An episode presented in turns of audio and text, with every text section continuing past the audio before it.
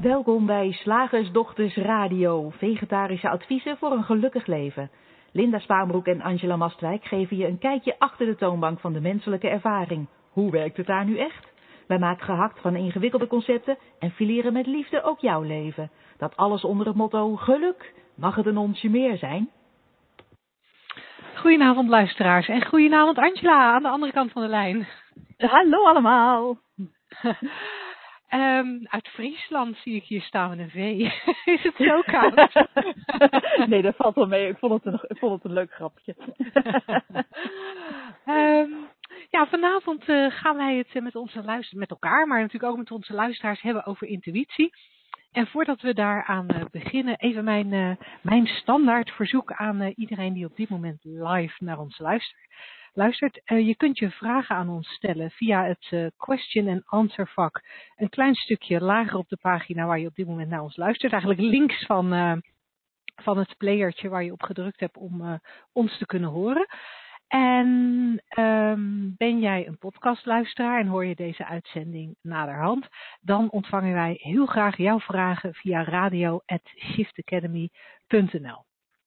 Nou, dat gezegd hebbende, intuïtie. Angela, vertel, wat heb jij met intuïtie? wat een spannend onderwerp. Ja, het, het, is iets waar je, waar je best veel over leest en hoort. Tegenwoordig heel vaak uitgedrukt als, als je hart volgen, in plaats van je hoofd. Of uh, uh, ja, op, op, je, op je intuïtie werken, je gevoel volgen. Het is nogal een, een, een dingetje, geloof ik. En we schijnen het ook met z'n allen best wel moeilijk te vinden. Gewend als we zijn aan, uh, aan veel beredeneren en veel denken, overdenken in sommige uh, gevallen. Hè? Ja. weten wij alles van, Linda. overdenken heb ik nooit. Ja, nee, ik, heb ik ook nog nooit gedaan. Echt, ken ik niet. hey, zullen, we, zullen we even voor, voor de, de scherpte van, uh, van, de, van dit gesprek even kijken wat de definitie van intuïtie is? Vind ik wel leuk om even, om, zodat we even met elkaar weten waar we het eigenlijk over hebben. Nou, als, ik, uh, als ik kijk op uh, Wikipedia, uh, dan geeft zij een, een, viertal definities van het begrip intuïtie en dat komt uit de Webster Dictionary. de eerste is de, direct, de directe perceptie van waarheid, feiten en dergelijke, onafhankelijk van enig redeneerproces. Aha. De tweede definitie is een feit of waarheid die op deze wijze is waargenomen. Dus het een is meer het proces en de ander is meer de, ja zeg maar, de, de een is meer de, ja, het proces en de ander is meer het product van, van wat er dan gebeurt. Hè. Dus een, een feit of een waarheid is meer het product van intuïtie en de directe perceptie zou dan het proces zijn, volgens Wikipedia. Okay. De derde definitie is een scherp en snel inzicht. En mm -hmm. de vierde is het vermogen of eigenschap van een dergelijke snelle nee, het vermogen of de eigenschap van een dergelijke snelle perceptie of direct inzicht. En dan wordt er nog bij gezegd, in de filosofie wordt het begrip intuïtie gebruikt als een aanduiding van pure, directe kennis die niet uit eerdere kennis kan worden afgeleid. Hé, hey, dat is een mooie. Ja. Ja, dus, dus, dus, dus, dus kennis zonder dat je erover nadenkt eigenlijk. Zonder dat het gebaseerd is op iets wat je al weet, wat je al eerder gehoord hebt. Ja, ja, en het grappige is, hè, als, als ik dan verder lees op deze pagina, dan staat er bij de theo, theo, theosofie. Je merkt het, het voorlezen is alweer lang geleden voor mij. Bij de theosofie leert men dat intuïtie een hoger aspect is van het denkvermogen. Dat een zintuig is voor gedachten van edele aard. dus dan maken we een onderscheid tussen twee verschillende soorten gedachten. En uh, het wordt geïnspireerd door wijsheid. En daar staat dan bij Boeddhi, wat mij erg aan Boeddhi, Boeddha denkt. Uh, ja. denkt. Het is in zekere zin superieur aan het stoffelijke verstand, dat tijd ruimtelijk procesmatig denkt en onvoldoende geoefend meestal fouten maakt. Aha. Ik vind het wel uh, um, heel erg een, een, link hebben met wat wij in die drie principes zeggen eigenlijk. Dat ja, je hebt het denken nodig, hè? Anders, anders kan je geen wereld uh, waarnemen. Het is, het is echt de, de schakel tussen, tussen het vormloze waarin niets waargenomen wordt en, en de vorm die je dus kunt ervaren via je bewustzijn. Jouw special effect, effects department. Mhm. Dus, dus, dus, dus dat is, dat is het, het denken. En, en het product daarvan zijn die gedachten in ons hoofd. Ehm, dat denken is dus onontbeerlijk. Je, je kan niet zonder, anders is er geen ervaring als, als, als mens, dan is er geen vorm. Maar het, eh, het, het product daarvan, het, het menselijk denken, alles wat er zich in die bovenkamer afspeelt, dat is dan een soort, eh, hè, wat- Wikipedia inferieur noemt. En wat wij in de drie principes zeggen, vaak het persoonlijke denken, de persoonlijke gedachten, eh, waarmee wij van, van moment tot moment ook soms hele vervelende realiteiten creëren voor, ons, Ja. voor onszelf. Ja. Vind ik, wel een, vind ik wel een leuke link. Ja, dat is zeker een leuke link. En eh, waar, waar, waar ik dan alleen wel gelijk aan moet denken, is ook een beetje door dat inferieure, maar ook door, door wat jij eh, noemt. Ehm, en wij gaan in de drie principes uit van, van universele gedachten, universal thought. Ja. En dan die persoonlijke gedachten. En daar. Ja, ik wil, niet, ik, ik wil niet het woord inferieur gebruiken, want het is, die, persoonlijke gedachten zijn niet inferieur. Om, ze zijn er gewoon, ze zijn gewoon wat ze zijn. Ik heb Mhm. alleen wel het gevoel dat die persoonlijke gedachten ehm, vaak zo weinig met de waarheid te maken hebben. Dat persoonlijke gedachten zo enorm gekleurd zijn door, door, onze, persoonlijke, door onze persoonlijkheid. Ja, ja doordat we, door van alles wat we ooit hebben geloofd, wat ons aangeleerd is, door wat, wat we van moment tot moment denken dat waar is, maar wat inderdaad, precies wat jij zegt, weinig met, met een onafhankelijke realiteit eh, te maken heeft. En, en ehm, ik vind het ook vaak heel verrassend dat mensen het soms zo moeilijk vinden om het verschil te zien. Jij en ik hebben het eh, in, in de trainingen die we geven of de coaching die we doen, heel, heel vaak over, eh, over inzicht en over dat ieder mens de wijsheid in, zich, in zichzelf heeft om, om moeiteloos door het leven te, te bewegen. Zo ingewikkeld is het allemaal niet. En, en dan, dan zien we heel vaak dat, dat mensen dat ergens wel snappen, maar bij eh, bijvoorbeeld beslissingen nemen eh, die, die heel groot lijken op het gebied van relaties of van, van ehm, werk of waar je woont of mm, opvoeding, bij, bij, bij beslissingen die dan groter lijken, dat het heel moeilijk lijkt te zijn om onderscheid te maken tussen gevoel en verstand. Terwijl het zo simpel is. Ja, ja, ja plus dat. En, je noemt daar het woord gevoel. En, Ja. en dat vind ik, dat is voor mij een, dat is een tricky eh, eh, Ja. woord voor mij. Eh, Leg eens uit. nou, omdat ehm, wat ik mensen ook regelmatig hoor zeggen is eh, bijvoorbeeld, ehm, ja, deze ruimte geeft mij geen goed gevoel. Oh ja. We hadden een tijdje terug ook een deelnemer aan onze trainingen die eh, eh, eh, geheel in tegen wat ieder ander altijd ervaart in onze ruimte, aangaf dat hij vond dat er een slechte energie hing. En, ehm, en, en hij, hij, hij sprak dat echt uit in termen van, eh, van gevoel. En ik hoor mensen dat ook wel eens zeggen van, ja, die persoon geeft mij een slecht gevoel. En dan Ja. wordt er eigenlijk altijd ehm, geduid van, ja, weet je, dat, dat, dat gevoel wordt dan geassocieerd met intuïtie. Van ja, dat is gevoelsmatig, dat is van een andere orde dan denken. Ehm, dat is daardoor ook beter, eh, krijg ik wel eens de indruk, ehm, als mensen er op die manier over praten. En als het om dit soort dingen gaat, heb, ik toch altijd het idee dat dat, dat, dat, dat, dat soort gevoel geen intuïtie is, maar nog steeds persoonlijk denken. Alleen persoonlijk denken wat je niet registreert, wat op een soort onbewust niveau plaatsvindt. Je komt iemand tegen, zijn ogen staan beetje viezer dan jij aantrekkelijk vindt. En, en voordat je het weet, heeft zich een, een batterij aan gedachten afgespeeld in je hoofd, die je niet hebt gemerkt, omdat ze niet heel erg in je bewustzijn zaten. Het gaat ook razendsnel. En, en de uitkomst van die razendsnelle gedachtentrein is, oeh, ik krijg hier een naar gevoel van. En dat je dat gevoel krijgt, is natuurlijk weer volkomen logisch, hè? want zo werkt het systeem. Je hebt gedachten en gedachten geven een gevoel. Gedachten, je, je bewustzijn creëert daar emotie en gevoel bij. Dat is hoe het werkt, daar kunnen we niet aan ontsnappen. Maar om dat dan intuïtie te noemen, dat klopt voor mij niet helemaal. Nee, dus op het moment dat ik jou hoor zeggen, ja, leven naar je gevoel is zo makkelijk, denk ik al, denk ik, nou, nou, ik zie nu wel een paar haken en ogen. Ja, maar dan, dan hebben we inderdaad een, een, een, met, met een misverstand te maken van waar dat gevoel vandaan komt.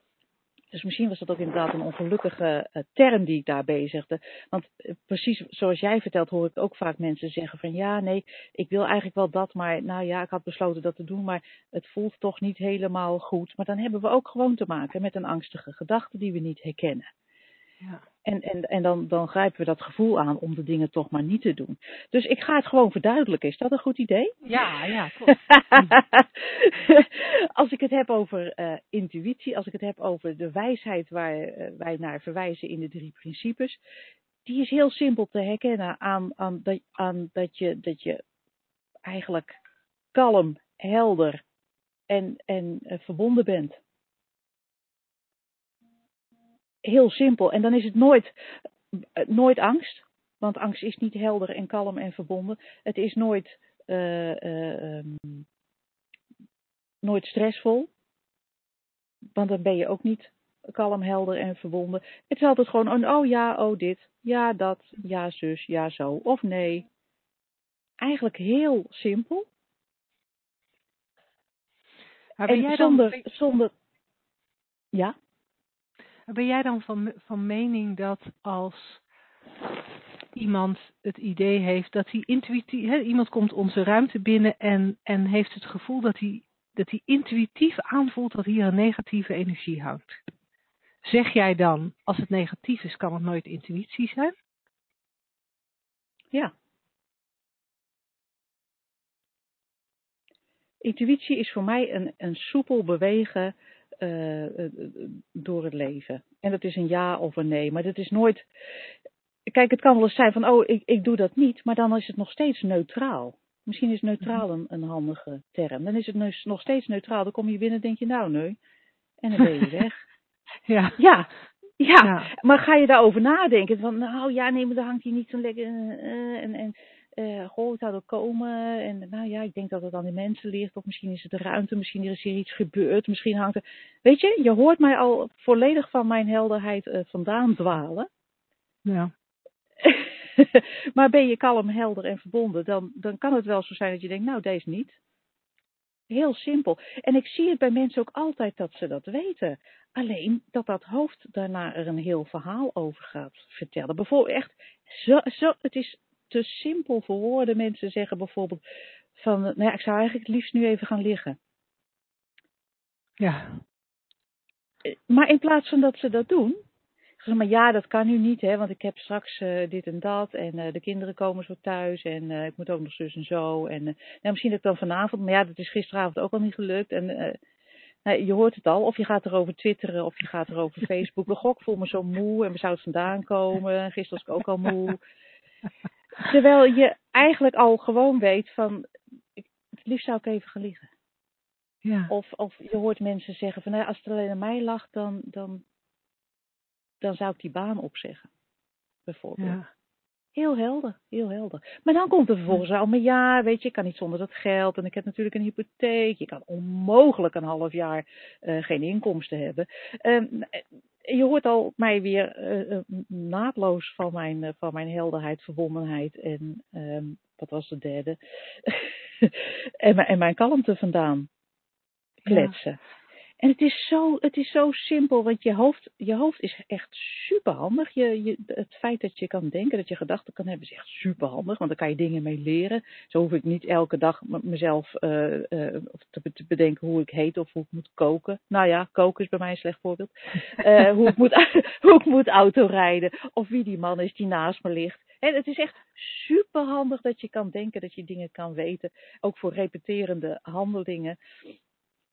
Dat, dat, dat maakt het ons heel erg makkelijk. Maar we gebruiken dan die, dat, dat denken om beslissingen te nemen die, waarvoor dat denken helemaal niet geschikt is of, of zelfs maar relevant is. Want zoals jij net, uh, net zei inderdaad, je gaat het, dan ga je beslissingen baseren op oude meuk. Wat je ooit hebt meegemaakt of wat je, waar je ooit uh, bang voor bent geworden of weet ik veel. Ja, en, en ja. Dat, dat helpt ons niet. Nee, ik, ik, had, ik had vanmiddag een interessant gesprek met iemand die uh, um, belangstelling heeft voor onze coachopleiding.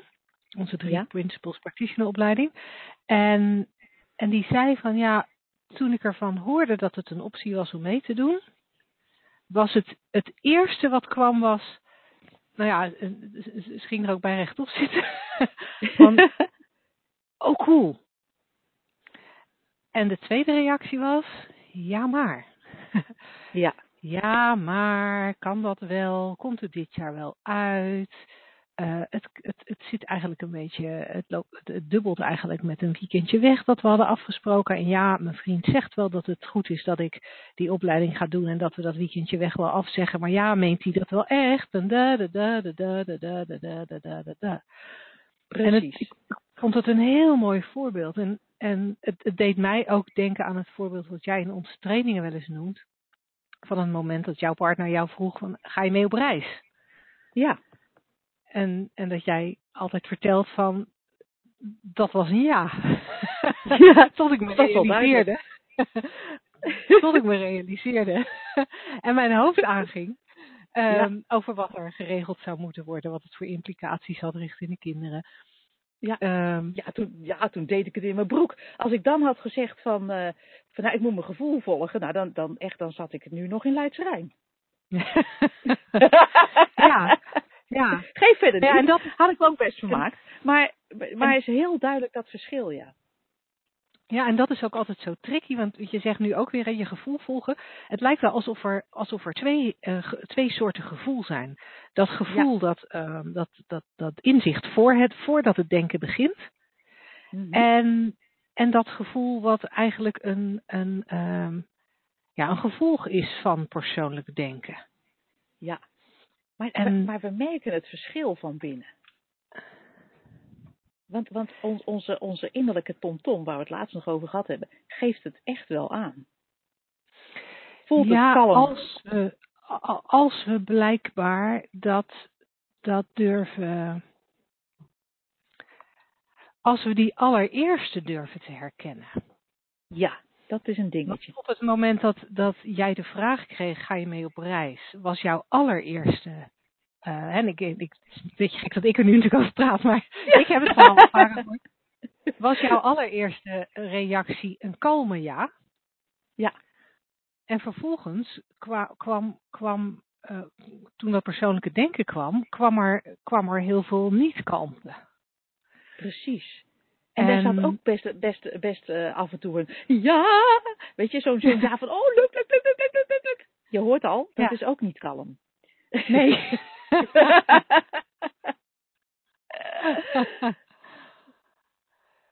ja, dus dat, dat, is, dat is dan inderdaad een heel cool onderscheid. Dat, um, dat alles wat, wat met denken, wat, wat met persoonlijk denken geïnfecteerd is, om het zo maar te zeggen, is niet kalm.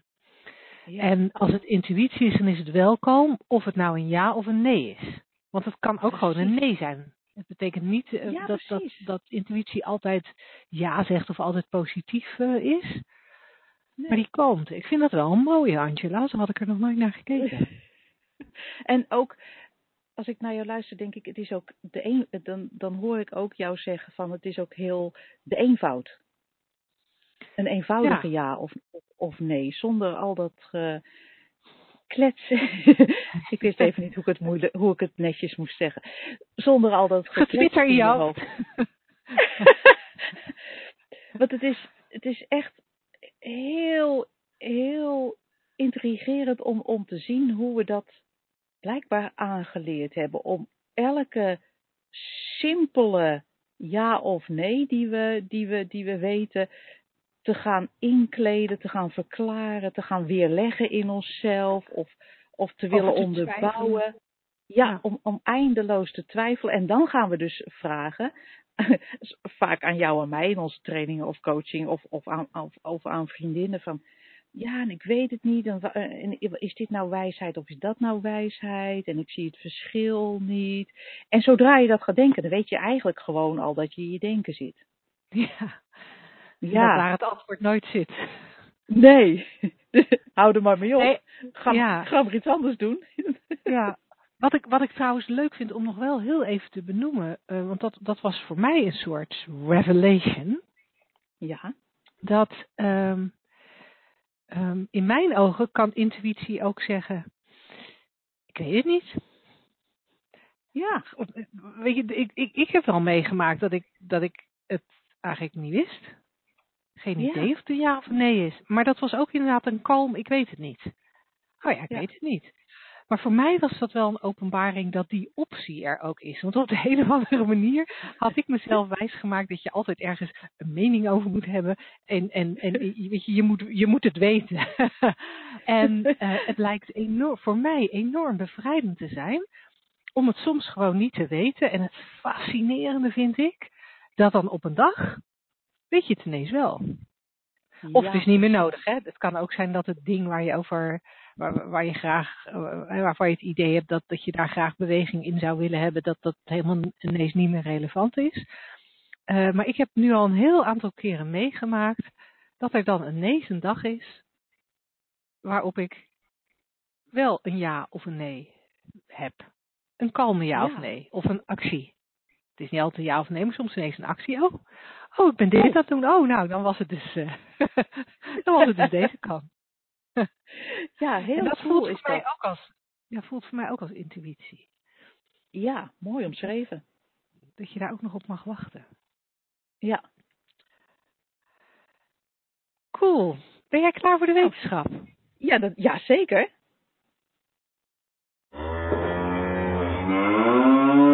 Slagersdochters, wat zit er in de leverworst? Oftewel, tijd voor wat wetenschap. En de wetenschap van deze week sluit precies aan bij ons onderwerp. Dat vind ik wel heel grappig. Dat had ik me eigenlijk niet, uh, niet gerealiseerd, want ik had dit boek al een tijdje geleden ontdekt en er een stuk van gelezen wat, wat uh, enorm relevant is voor wat wij zojuist allemaal zeggen.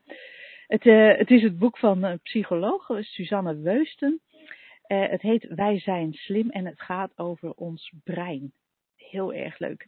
Nou, dat brein zegt ze dat is maar uh, 2% van ons complete lichaamsgewicht, maar het neemt wel een flinke hap uit onze energiebudget.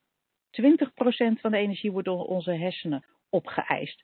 Dus, dus mensen die willen afvallen, zou ik adviseren om overdenker te worden. Nee hoor. ja, wij, dat, dat klinkt dan bijna alsof dat is waarom wij slank zijn. Ja. dat klopt dan weer niet helemaal met wat... Uh... Nee, nee. Maar 20% van de energie wordt dus door de hersenen opgeëist. En dan lijkt het dat het brein dus een energieverspiller is. Maar dat hebben we dan toch weer mis, zegt psycholoog Weusten. Want ons brein is eigenlijk heel duurzaam en ook ontzettend energiezuinig. Het probeert met zo min mogelijk inspanning zo veel mogelijk te doen. Het doet namelijk nogal veel. En uh, ja, vooral in de moderne, uh, moderne tijd wordt dat brein ook geconfronteerd met stortvloed aan informatie die op elk moment van de dag uh, op ons afkomt en bij ons binnenkomt. En het is niet mogelijk voor dat, voor dat brein van ons om overal aandacht aan te besteden. En daarom, en dat is, dat is het leuke waarmee het aansluit aan het, ons onderwerp van vandaag, heeft ons brein een aantal trucjes bedacht. Die het in staat stellen op een gemakkelijke en dus weinig energievretende manier informatie te verwerken. En dat noemen we heuristieken met een mooi woord. Ah, ja. En, uh, ja. Ja, en, en ze zijn, ik heb hier zes trucjes wat het, wat het brein hanteert om zo energiezuinig mogelijk te werken. Wat precies teruggrijpt op wat wij zojuist vertelden. En als je goed luistert ontdek je waarschijnlijk dat, uh, dat, dat die trucjes niet zo, niet zo heel handig zijn. Ons weinig eigenlijk leidraad geven als wij een, een, een, een fijn, ontspannen, intuïtief leven willen leiden. Mm. Want wij noemen de gelijkenisheuristiek als eerste. Eh, wat doet het brein? Je beoordeelt mensen en situaties op basis van prototypen. Bijvoorbeeld als je een onguur uitziende man schichtig om je heen ziet kijken, dan zegt het brein, oh, inbreker. En dat is een hele snelle manier om iemand te beoordelen, maar dat klopt natuurlijk niet altijd. En dat kan ervoor zorgen dat mensen onterecht beschuldigd worden, of juist onterecht ons vertrouwen krijgen als ze lijken op die, op die lieve leraar van vroeger. Hè? Dat, Ja. dat kan ook. Dus dat is niet zo handig wat het brein daar doet. Nog een onhandig dingetje. Wij hebben een tunnelvisie. Dat noemen wij bevestigingsheuristiek volgens psycholoog Weusten. En dat is een heel chic woord. En het is een soort selectief denken. We zien alleen informatie die in ons straatje past. Vindt ons brein lekker makkelijk.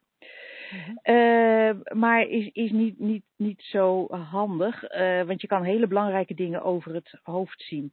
En als voorbeeld haalt ze in het boek aan eh, de, de, die rechtszaak, ik weet niet of jij je dat nog kan herinneren, rond Lucia de B. Ja. Eh, de rechercheurs hadden toen een beetje last van bevestigingsheuristiek. Die waren zo gefocust op het idee dat de verpleegkundige ziekenhuispatiënten had vermoord, dat ze totaal geen oog hadden voor, voor allerlei bewijs, bewijsmateriaal wat, wat juist eh, in de andere richting wees. Dus nog, Ja. nog een keer een niet zo handig eh, dingetje van ons denken, van ons persoonlijke denken. Nummer drie, een favoriet van mij. Het voelt goed, heet die. Ja. ja, de affectheuristiek. ja. Eh, ja, zo kun je verliefd worden op een, Ja. ja, zo kun je verliefd worden op een oud huis. Eh, en de waarschuwingen van de makelaar in de wind eh, slaan.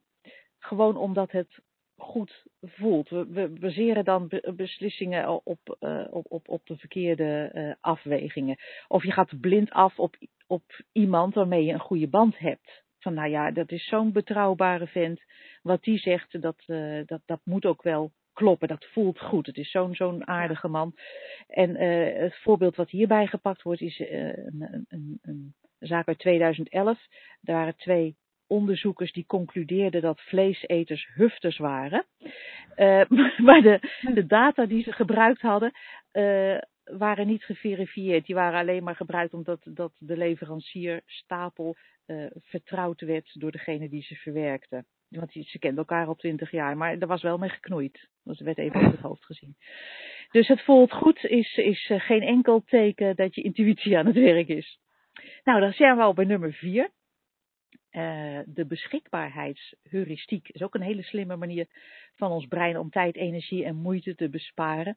Als we namelijk een oordeel moeten vellen of een risico in moeten schatten, dan baseren we ons gewoon op voorbeelden en ervaringen die het eerst in ons geheugen opborrelen. Lekker makkelijk, maar heel onhandig. En ik denk, het voorbeeld wat hierbij gegeven wordt, jij Onbetrouwbaar.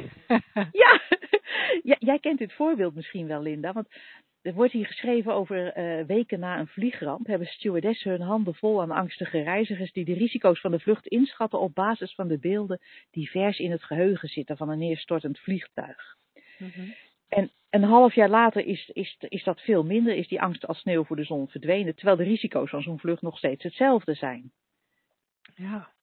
Ja, en de moderne media spelen hierbij een grote rol. Dus wat we, Ja. net hebben mee, wat we net hebben gezien, dat zit vers in het geheugen. En dan, en, dan, en dan maken we iets, dan zitten we in een situatie wat daarmee te maken lijkt te hebben. En hop, daar gaat dat brein. En we doen het in ons broek.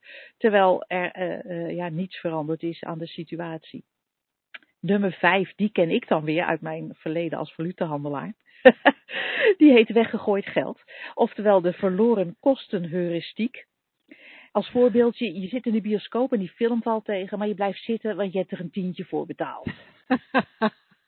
Je kent hem, je kent hem misschien ook in het groot, van je, je, je woont samen met iemand en eigenlijk weet je al, het gaat nergens naartoe. Maar ja, weet je, je bent, je bent helemaal vervlochten op allerlei manieren. Het is zo onhandig om dat allemaal weer ongedaan te maken. En, en ik ken dat uit mijn eh, tijd als valutehandelaar. Dan zag je mensen die een, die een positie hadden in, in, in geld of in, in, in derivaten of wat dan ook, die, waarvan ze wel wisten, nou, dat is niet, eh, die, die levert geen geld op. Maar dan bleven ze er gewoon mee zitten. eh, in de hoop van, nou ja, we, we, we hebben deze nou eenmaal misschien dubbel, eh, als ik hem dubbel draai, hè, dus de, de, de koers is in elkaar gestort, dan koop ik er gewoon bij. Dan is mijn gemiddelde koers wat, wat lager en dan kan ik er misschien toch nog wat aan verdienen. Het, kan ook deze verloren kostenheuristiek kan ook grote maatschappelijke gevolgen hebben, zegt uh, psychologe Weus. Dus ze haalt bijvoorbeeld uh, de Vietnamoorlog aan. Elke keer als er stemmen opgingen om die oorlog te stoppen, dan werd er gezegd: ja, maar er zijn al heel veel doden gevallen, dus we kunnen net zo goed doorgaan. En dat zijn natuurlijk ja, heel veel implicaties heeft, uh, heeft dit zogenaamde handigheidje van het brein. En als laatste, laat ik zeggen, bewijs waarom het niet zo handig is om ons te baseren op onze persoonlijke gedachten, noemen wij het ankertje. de ankerheuristiek, die, die houdt in dat je beïnvloed wordt door iets wat je gehoord of gezien hebt en dat helpt je om keuzes te maken. zelf dat wordt ook in collegezalen gedaan. Er worden een soort suggestieve vragen gesteld. Bijvoorbeeld, was Gandhi jonger of ouder dan 25 jaar toen hij stierf en hoe oud precies? En dan wordt dan een andere groep gevraagd. Uh, zeg, was Gandhi jonger of ouder dan 144 jaar toen hij stierf en hoe oud? He, dus de, en in het ene geval schatten ze zijn sterfdatum veel, uh, zijn sterfleeftijd veel jonger in dan in het, in het andere geval uh, ankerheuristiek. Je, je baseert op bijvoorbeeld het geld wat je in een envelopje stopt voor een verjaardag of voor een bruidspaar op ja, wat anderen doen, wat je eerder hebt gedaan. Uh, en, en soms heb je hele onrealistische ankers toevallig in je mensenbrein. En uh, dan, dan doe, je, doe je dingen die gewoon niet zo slim zijn. Nou, elk mensenbrein heeft dit soort um, ja, ik, ik noem ze zelf wel eens uh, bruggetjes, hè, automatische reacties zijn het ook vaak, uh, vind ik. Van, oh, als, mm -hmm. als mijn kind brutaal is, uh, dan sta ik gelijk op mijn achterste benen, want dan gaat er een hele bruggetje, dan gaan mijn gedachten automatisch naar het, het wordt nooit wat en hij, gaat, hij eindigt in de goot of in de gevangenis, zoiets. Um, uh, en ik denk dat het heel herkenbaar is. En ik vond het zo leuk dat het nu precies past bij wat wij eerder zeiden. Van je brein is eigenlijk niet zo geschikt om je leven mee te leiden, om beslissingen te nemen. Daar hebben we een veel slimmer systeem voor. ja. ja, wat cool zeg. Ja. Ja, ik, ik denk, ik, ik, ik, ik heb er weinig aan toe te voegen, moet ik je zeggen. Het is zo, uh, zo'n duidelijk en compleet verhaal dat ik. Uh, ik vond het ook zo herkenbaar, al die ja. dingen. Ja. Dat je denkt, oh ja, oh ja, oh ja, dat is, dat is inderdaad, dat doet het brein. Oh ja, dat zie ik bij mezelf ook gebeuren of bij anderen gebeuren. Of... Ja, wel handig om je te realiseren. Dat het allemaal, ja. uh, dat, dat, je, dat je brein niet zo te vertrouwen is. Nee, en ik vind het ook handig om daarbij stil te staan als je bijvoorbeeld het nieuws volgt of tv kijkt. Um, ja. Want daar doen mensen uitspraak op basis van dezezelfde shortcuts van hun brein.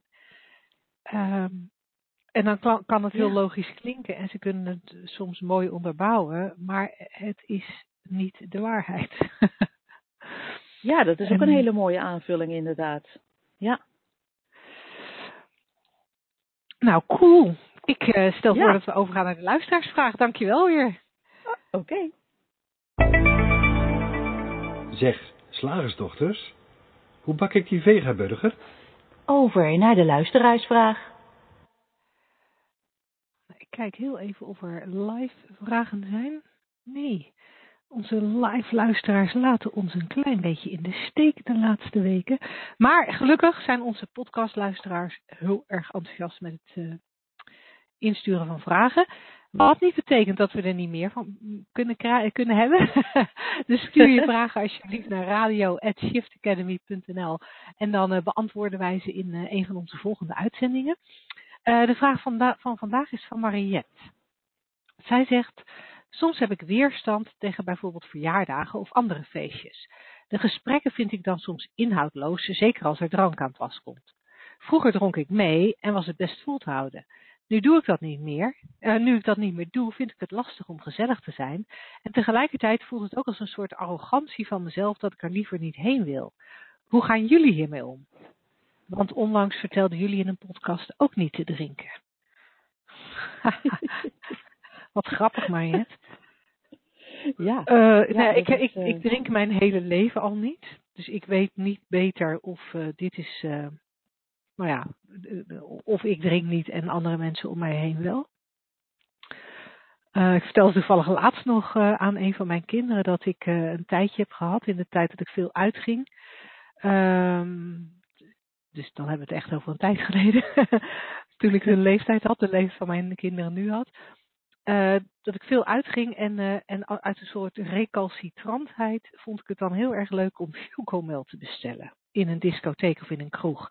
En verrassend genoeg hebben ze, hadden ze toen in alle discotheken waar ik kwam, hadden ze gewoon chocomel vond ik nou niet echt een, uh, een uitgangsdrankje, maar ze hadden het wel. En uh, daar trek je onwijs veel aandacht mee, uh, is mij opgevallen. Meer dan met een wijntje of een biertje. Dus dat was toen mijn oplossing. Um, maar nu, um, ja, ik, ik, het speelt voor mij eigenlijk niet zo. Voor jou wel? Nee, het, het speelt voor mij. Ik, ik heb wel. Uh, vind als ik dat zeg alsof ik alcoholist ben geweest. Ik heb wel veel gedronken. nee, ik heb inderdaad. Vroeger op feestjes, inderdaad, dronk ik wel wijn of bier. Of net wat mijn favoriete drankje van dat moment was: fles martini.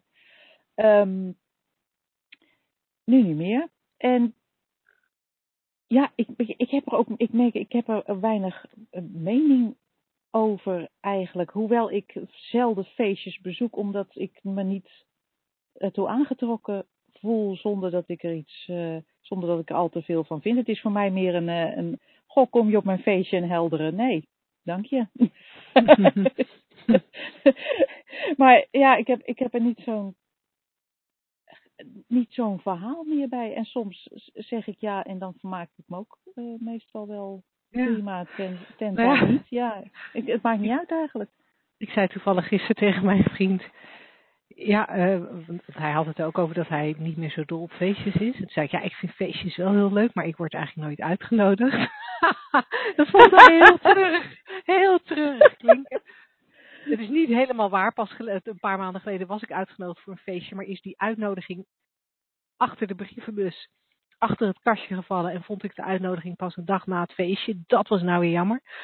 Uh, maar, die, maar die enkele keer dat ik wel naar een feestje ga, ervaar ik eigenlijk helemaal niet dat, dat, dat iedereen dronken is en ik niet. En, en dat er alleen maar slappe verhalen zijn. Ik, ik tref altijd wel mensen die nog prima aanspreekbaar zijn, eigenlijk. Uh, dus, dus ik geloof dat we niet zo heel veel met jouw vraag kunnen, uh, Mariette. Ik ga eens even kijken of ik er nog iets anders uit kunt, uh, kan halen. Uh, nou, weet je wat, ik, ik denk ook als je inderdaad op een feestje zit, of, of er nou wel of niet veel dronken mensen zijn, of er wordt gepraat over onderwerpen waar je wel of, of, waar je wel of niet mee bezig wilt houden. Als je daar zit zonder al te veel persoonlijke gedachten of, of meningen, eh, kan het zomaar zijn dat je, en ik denk dat dat ook bij jou gebeurt, Linda, als ik het zo inschat, maar als het anders is moet je dat zeggen, dat je ook andere vragen stelt en andere conversaties hebt, omdat je ja, misschien wat, wat minder geïnteresseerd bent in het waan van de dag, maar wel in, het, in, um, in, in de mens zelf. En dan, dan is, is de kans op, een, op, een, op, een, op een mooi gesprek best groot, denk ik. Ja, ja en misschien is, dat, misschien is dat inderdaad het dingetje dat, dat Mariette blijkbaar vrij veel gedachten nu heeft over uh, lastig vinden om gezellig te zijn en zo. Um, als, je, als, je natuurlijk, als je daar veel gedachten over hebt, dan, dan ga je denk ik al met een heel andere mindset naar zo'n feestje toe. Um, en, en ik denk dat als je goed naar ons luistert, dat het ook gewoon een optie is om niet te gaan. Ja, He, zeker als je zegt, ja, vroeger dronk ik mee en was het best vol te houden. Klinkt niet alsof je daar nou naartoe ging omdat je het zo leuk vindt en, en wegging als je het niet meer zo leuk vindt. Het klinkt allemaal nogal als een verplicht nummer. En dan komen we wat mij betreft toch weer op dat onderwerp van vandaag uit. Um, als, als het feestje een ja is, dan, dan ga je daarheen. En als het halverwege het feestje toch een nee blijkt te zijn, ga je weer weg. Dat zou met, dat zou met gemak en, en vloeiend kunnen, kunnen gebeuren. Ja, ik denk dat, dat, dat, dat, uh, dat we er niet veel meer over kunnen zeggen dan dat. Het is een uh, ja. perfect statement. Ja, zullen wij dan nog een tweede vraag eh, erbij pakken? Want we hebben de tijd. Ja, leuk. En we hebben nog, we hebben Ja. nog een vraag. ehm, ehm, dat was een, ehm, een vraag die jij binnen had gekregen via mail, meen ik. ehm, waar ik geen naam bij eh, genoteerd heb. En dat is ook een vrij open vraag, eigenlijk net een beetje als eh, Mariette daarnet die zei. kunnen jullie iets, de vraag was, kunnen jullie iets vertellen over verschillende vormen van relaties? Zoals bijvoorbeeld polyamorie. Ehm, hoe kijken jullie tegen relaties aan? Dat was eigenlijk een beetje de, de basis eh, van de vraag. En eh, mijn eerste reactie is, is het belangrijk hoe wij er tegenaan kijken? Want alles wat wij, ervan, wat wij ervan vinden en van zeggen, zijn onze persoonlijke gedachten. En die zijn eigenlijk niet zo heel interessant. Ja, dat, dat is inderdaad het, het, het meest perfecte korte antwoord. Nou, is totaal niet interessant, want, want eh, onze mening daarover is ook maar gebaseerd op het- wat wij eh, er op dit moment over eh, geloven, of wat we ooit hebben geleerd, of hoe, we, hoe we van gedachten zijn veranderd. ja, ja. Ik heb ooit zelf met, samen met mijn, mijn geliefde een, een webinar gegeven over dit onderwerp. En dat had ook als, als eh, titel waarmee je eigenlijk eh, gelijk aan het eind van het webinar zou zijn, zou kunnen zijn. eh, had het, het had de titel Relationships, There's No Such Thing. Omdat, en we hebben er wel een uur over kunnen kletsen, wonder boven wonder, over dat niet bestaande ding. Want ja, relatie is inderdaad net maar wat, je, wat, wat, jij ervan denkt. Hoe jij het invult van moment tot moment en, en wat je afgesproken hebt met je partner. Of, of dat. En er zijn zoveel vormen mogelijk en we kunnen er van alles van vinden. Van nou heb je die gezien, nou die heeft, eh, die heeft de, de twee vrouwen en dat kan niet. En, maar dan zitten we, zitten we voortdurend in ons, in ons eh, breinruis en totaal eigenlijk niet interessant. Nee, en zeker als, je, als jij zegt van eh, relaties, er is eigenlijk niet zoiets. Wat ik daar, wat ik daar heel interessant aan vind, is, is, is om, eens, om eens even net, net een eh, stapje dieper in te gaan op het feit dat je een relatie ook alleen maar kan ervaren via je gedachten. Ja. Via die gedachten over het concept relatie, maar ook je gedachten over die andere persoon, je gedachten, gedachten over jezelf. Ik merk, ik merk in mijn eigen relatie dat, dat dat wat ik ervaar soms heel erg gekleurd wordt door, door de gedachtentrein waar ik op dat moment op zit. Als ik, eh, als een van mijn heuristieken waar jij het net over had, aan het draaien is. Er, er zijn wel eens van die, er zijn wel eens van die momenten dat, dat, ehm, ja, dat ik, dat, ik, dat ik blijkbaar zonder dat ik het heel erg merk op een, op een gedachtentreintje eh, uit het verleden zit of zo. Met gedachten over eh, ik ben niet goed genoeg en ik ben niet lief genoeg en ik ben niet mooi genoeg en ik ben kortom, ik ben gewoon niet goed genoeg. En, en dat is dan niet een hele bewuste trein, want heel bewust vind ik mezelf uitstekend. maar op onbewust niveau lopen er blijkbaar nog, loopt er nog zo'n tickertape, weet je wel, zo'n, wat je op CNN ziet, daar onderin, uh, onderin beeld, als je CNN kijkt of als je RTL Z kijkt, dan loopt er onderaan, zo'n, onderaan op de tv loopt zo'n band waar alsmaar tekst voorbij loopt. En in beeld gaat het leven op de tv gewoon door, op het grote beeld, maar daaronderin alles maar die tekst. En ik heb soms wel eens het idee dat ik ook zo'n tickertape, soms loopt er bij mij zo'n tickertape en die gaat dan over Linda is niet goed genoeg. En op het moment dat die tickertape aanstaat, um, zonder dat ik het merk, hè, want ik leef mijn leven gewoon op het grote scherm, als het ware. Als die tickertape aanstaat, kan ik soms veel, um, veel meer geraakt zijn door iets wat mijn partner zegt of door wat er gebeurt. En, en dan kan het voelen alsof het bij hem vandaan komt. Maar dat is helemaal niet zo. Dat gevoel wordt opgewekt door die tickertape, door die, door die gedachten die op die tickertape alsmaar gerecycled worden. Want zo'n tickertape blijft ook een rondje draaien, hè? Dat is ook niet ja. één keer Linda is niet goed genoeg. Nee, dat komt er gewoon terug. Ja. Ik heb even een paar andere, een beetje andere onzin tussendoor, een beetje andere eh, eh, eh, onzekere gedachten. En dan komt hij weer, hé, hey, je bent niet goed genoeg. En dan komt, hé, hey, je bent niet mooi genoeg, komt weer. Dus dat, dat gaat zomaar door. En, en, dan, en dan, dan is eigenlijk alles wat er in mijn, tussen aanhalingstekens en relaties, wat er tussen mij en mijn partner gebeurt, ehm, volkomen gekleurd door die tickertape van mij. En, ehm, en dan voelt zo'n relatie heel anders dan op het moment dat die tickertape niet loopt. Ehm, dus ja, hoe ik mijn relatie ervaar, is eigenlijk in elk moment anders. Ik heb natuurlijk wel een soort overall beeld. Ik heb wel een soort standaard gedachte over mijn relatie.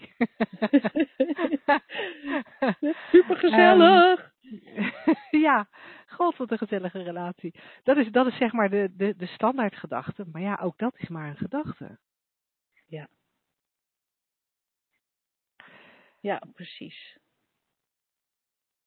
En ja, als en de, Ja? de vraagstelster, ik weet even niet of het een vrouw of een man was, die heeft misschien, ja, is een vrouw, die heeft misschien zelf ook wel eh, eh, terugkijkend gemerkt dat, dat wat je van een relatie vindt, of hoe je vindt dat daar inhoud aangegeven moet worden, dat dat ook in de loop van de tijd van haar leven is veranderd.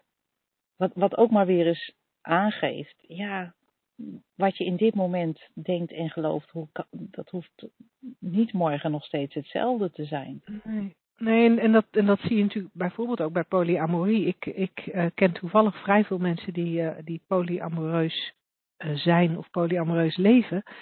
En, ehm, maar eigenlijk alle mensen die ik ken, hebben dat pas eh, op eh, redelijk eh, veel latere leeftijd eh, voor zichzelf eh, herkend of bekend of erkend.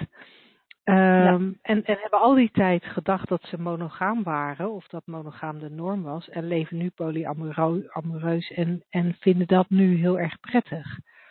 En eh, dus daar is een duidelijke verandering geweest. En het is grappig, een van mijn vriendinnen, daar heb ik ook eh, heel helder kunnen zien toen zij net ehm, voor zichzelf constateerde dat ze polyamoreus was, heeft ze ook een, een periode gehad dat ze eigenlijk dacht dat iedereen polyamoreus was, maar het niet wilde bekennen. En- Ga je dat op andere mensen projecteren? en dat veranderde later weer naar, ja, sommige mensen zijn polyamoreus, sommige mensen zijn monogaam. Dus ook daar, ook daar kan een hele, een hele beweging in zitten. En wat voor mij eigenlijk het meest relevant is en het meest ontspanning en rust en vrijheid geeft, is, is puur de constatering, in elk moment beleef ik mijn gedachten. Niks anders. Ik beleef niet die man, ik beleef niet die relatie, ik beleef mijn gedachten. En dat klinkt op de, dat kan aan de ene kant heel kil en koud klinken, van hey, heeft hij er dan helemaal niks mee te maken? Doet die arme man zo zijn best? Zijn het nog steeds jouw gedachten? Eh, en aan de andere kant, dat, dat, zo kan je er naar kijken, maar aan de andere kant, als ik altijd alleen mijn eigen gedachten beleef, nou ja, dan hoef ik me sowieso niks aan te trekken van wat andere mensen ervan zeggen.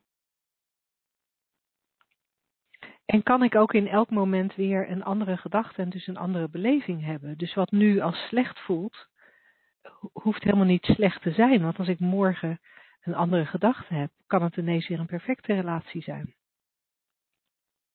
Ja, en, en het, het biedt ook de kans als je, om, om, om een beetje uit die persoonlijke gedachten te vallen. Omdat je snapt dat ze eigenlijk niet zo relevant zijn, omdat ze veranderlijk zijn, omdat ze, omdat ze persoonlijk zijn, omdat ze eigenlijk maar bedacht zijn. Als je dat ziet, ja, dan is het eigenlijk niet meer zo logisch om je er heel veel of heel vaak mee bezig te houden. Dan, dan, dan ontstaat er wat ruimte om, om ook eens uit die persoonlijke gedachten te vallen. En dan nou, moet je eens kijken wat er dan aan liefde overblijft. Ja, Want, want buiten je persoonlijke gedachte is dat het enige wat er is. Dan ben je al verbonden, dan, dan, is, er, dan is er liefde, dan, dan ja, heb je geen, niet de neiging om over je relatie na te denken. nee, en dat is een mooie. hè? En ook Dat- simpel.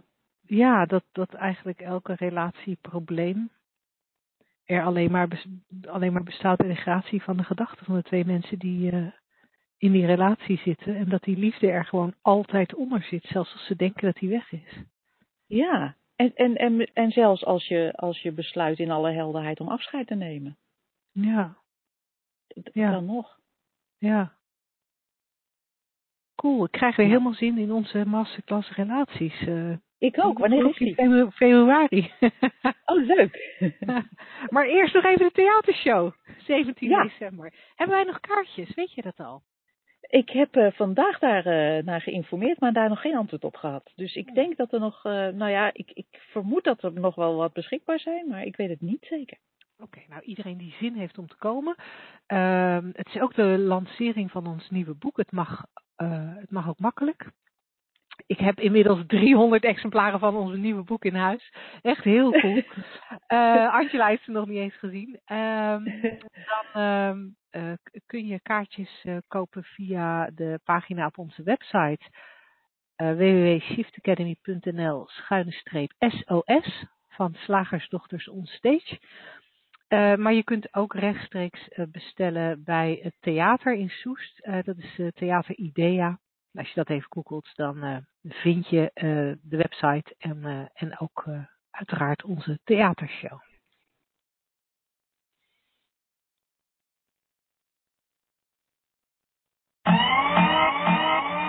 Woensdag, gehaktdag. Zeg slagersdochters, welk concept gaat er vandaag door de molen? Ja, het concept is een soort, uh, heb ik gefilterd uit een, uit een artikel um, in een, uh, uit een psychologisch maandblad. Een maandblad over psychologie. En dat, dat ging over uh, de lange wachttijden die er in de zomer zijn bij allerlei attracties. Ja, je kan maar een onderwerp verzinnen. En in ja. ieder geval, wat, wat daaruit voorkomt, is dat, dat in de rij staan sowieso irritant is. Of het nu bij, voor, bij de Efteling is voor, voor een achtbaan, of het nu bij de kassa van een supermarkt is, of je staat in de wacht voor behandeling. Dat, dat hoor je natuurlijk ook uh, dagelijks, dat, dat je niet zomaar aan de beurt bent in een, in een ziekenhuis als het niet heel dringend is, of voor een geestelijke uh, gezondheidsbehandeling. Dat klinkt raar. In ieder geval, wachttijden, wachten is irritant. Dat is de, het concept, dat is de, de stelling. En dat vond ik een, uh, vond ik een grappige, want ik heb hem ook volgens mij heel lang uh, geloofd. Totdat ik me realiseerde dat, ja, heel grappig eigenlijk, dat wachten niet eens bestaat.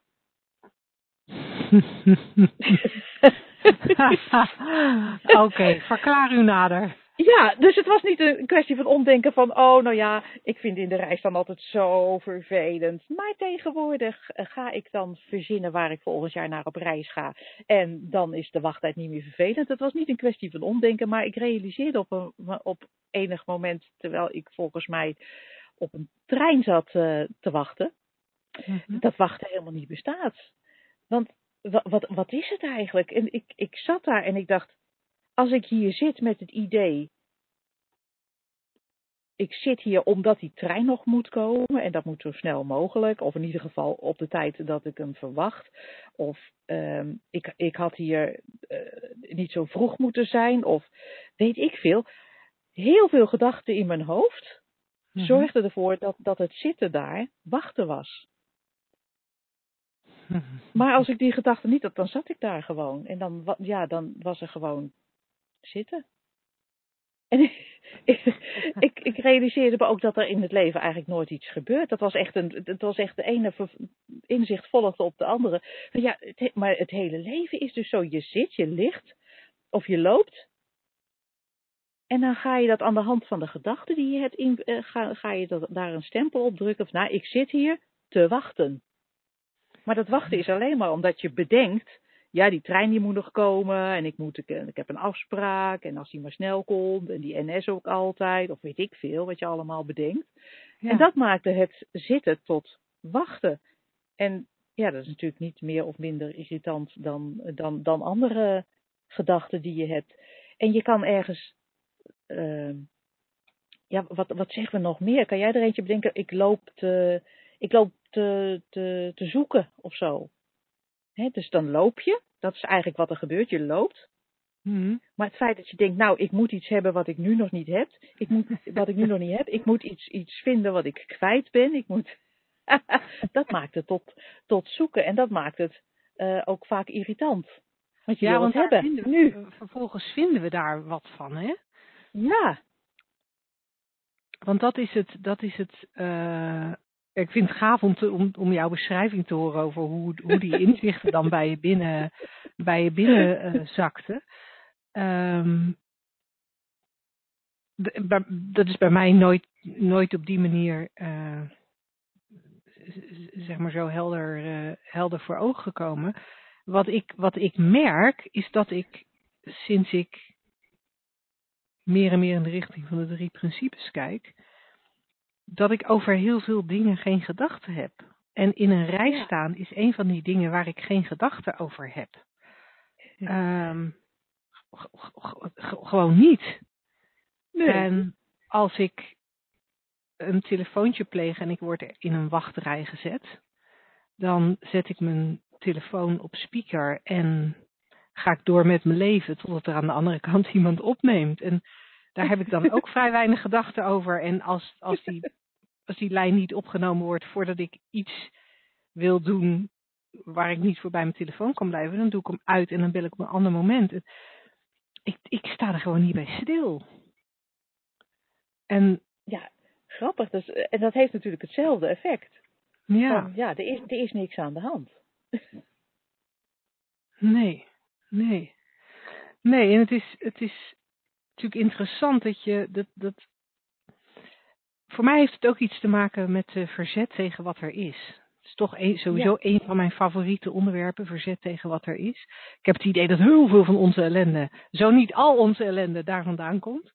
Eh, Ja. dat we in verzet zijn tegen wat er is. En, eh, en, en we zijn in verzet tegen het feit dat er drie mensen bij ons, voor ons in de rij staan. We zijn in verzet tegen het feit dat, dat had ik vanochtend, ik ging eh, kruidnootjes kopen ehm, voor mijn zoon die tegenwoordig in Engeland woont en die komt binnen volgende week naar Nederland en die had, die had ineens geappt, mam, mijn, mijn Duitse huisgenoot eet Duitse kerstkoekjes. Dat doet mij denken aan kruidnoten. Wil je kruidnoten voor me kopen? Dus ik dacht vandaag, hey, 5 december is voorbij. Mama gaat voor de helft van de prijs kruidnoten voor haar zoon kopen. En toen stond ik bij de kassa. Dan sta je dus eerst al in de rij. En vervolgens eh, bleek dat de kruidnoten wel afgeprijsd waren. Maar het kassasysteem dat niet wist. Dus toen moest ik bij de, bij de klantenservice eh, nog een keertje eh, aan de balie staan. En, en vroeger zou ik me daar tegen verzet hebben. Vroeger zou ik echt. Dan moet ik nog een keer in de rij. Maar, die, maar dat verzet is er gewoon niet meer. Dat is zo grappig om te merken. Ja, dat is heel cool. En ik, ik, ik zit nu ook ehm, te, te denken, als je, als je in bed ligt en je kan niet slapen. Oh Maar dat, is, dat is- ja, dat is gewoon liggen. ja. Dat is gewoon liggen. Liggen, staan, zitten. Nee, dat is liggen. En, eh, maar, maar je hoofd vindt daar van alles van soms. Van, oh, en als ik nu niet snel slaap, dan ben ik morgen als een dweil. Of ik lag gisteren ook al wakker. En oh, hoe komt het? Ja, ik heb natuurlijk om 11 uur nog eh, twee liter koffie op zitten drinken. En eh, dat moet ik ook nooit meer doen. Dat is ook zo stom, maar ja, ik vind het zo lekker. En oh, echt, het, echt, echt. Ik heb al zulke wallen onder mijn ogen. Morgen hangen ze helemaal op mijn knieën en ik moet filmpjes opnemen. Weet ik veel. Maar eigenlijk... ik maak er maar even iets gezelligs van. Maar er is natuurlijk alleen maar liggen. ja. Ja. Ja, ja het grappige is dat ik dat- dat, ik dat vroeger in, in mijn KLM-tijd eh, had ik natuurlijk wel dat ik op rare tijden eh, wilde slapen, om, omdat ik dan op een rare tijd ook een vlucht van eh 12 uur moest maken of zo. Dus dan ging je een soort van geforceerd naar bed, zo van ik moet een beetje voorslapen. En dat lukte heel vaak niet. Maar in die tijd had ik ergens gelezen of gehoord dat ehm, ehm, zeg maar het ontspannen liggen ongeveer 80% van de werking van slapen was. En die andere 20% daarvan had ik toen bedacht. Nou ja, ik kan, zonder, ik kan wel zonder die 20%. Dus als ik nou maar gewoon een paar uur slap op bed lig, dan, dan, dan heb ik ongeveer hetzelfde effect als slapen. En, en, en dat waren de gedachten die ik er toen over had. dat waren gedachten waardoor ik prima met uh, weinig slapen mijn leven kon leiden. Maar later is inderdaad daar iets anders voor in de plaats gekomen. Later is er iets in de plaats gekomen van, ja, en ik moet goede slaap hebben en ik moet mijn rem slapen. En als ik mijn remslaap niet heb, dan komt het helemaal niet goed met mij. en, en, en op enig moment heb ik geconstateerd dat, uh, dat ik dat, dat dat, dat dat mooie gedachten zijn en dat er ook best wetenschappers zijn die daar ook heel fijn die gedachten onderzocht hebben en, uh, en vinden dat dat een ware gedachte is. Maar ik heb me voor mezelf heel erg gerealiseerd van ja, alles wat ik denk over, over slapen en over hoeveel uur dat moet en, en of ik wel of niet zonder kan, is, is echt ook allemaal maar bedacht. En uh, nou ja, ik weet eigenlijk niet waarom ik dit vertel, want het heeft niet heel veel te maken met het onderwerp. Het is wel een hele grote, denk ik, voor, voor veel mensen slapen en, en, en, uh, en, en, als dat niet lukt. Dus het maakt niet ja. uit. We zijn, lekker, we zijn lekker heel soepel van in de rij staan, naar op de trein wachten, tot, uh, tot wachten dat je in slaap valt. En met, met, met een soort de constatering dat, dat wachten niet bestaat en dat vooral je gedachten dat creëren. En dat is niet fijn ja. en dat het ook zonder kan. Ja, heerlijk. Ja, nou, fijn. Ja. Hoor jij ook een piep? Ik hoor geen piep. Oh, nou, nee. dan, uh, dan, dan, is het aan mijn kant. Ik hoop dat ja. dit niet weer betekent dat onze recording het niet doet. Um, want we zijn nu zo keurig aan het eind van onze uitzending. Um, dankjewel Angela voor het fijne gesprek. Dankjewel luisteraars voor het luisteren. Uh, vergeet niet om uh, je vragen in te sturen naar radio.shiftacademy.nl. En voor mensen die nieuw zijn bij deze podcast, wil ik nog even aangeven, uh, als je je afvraagt van hé, wat zijn die drie principes waar die slagersdochters het over hebben.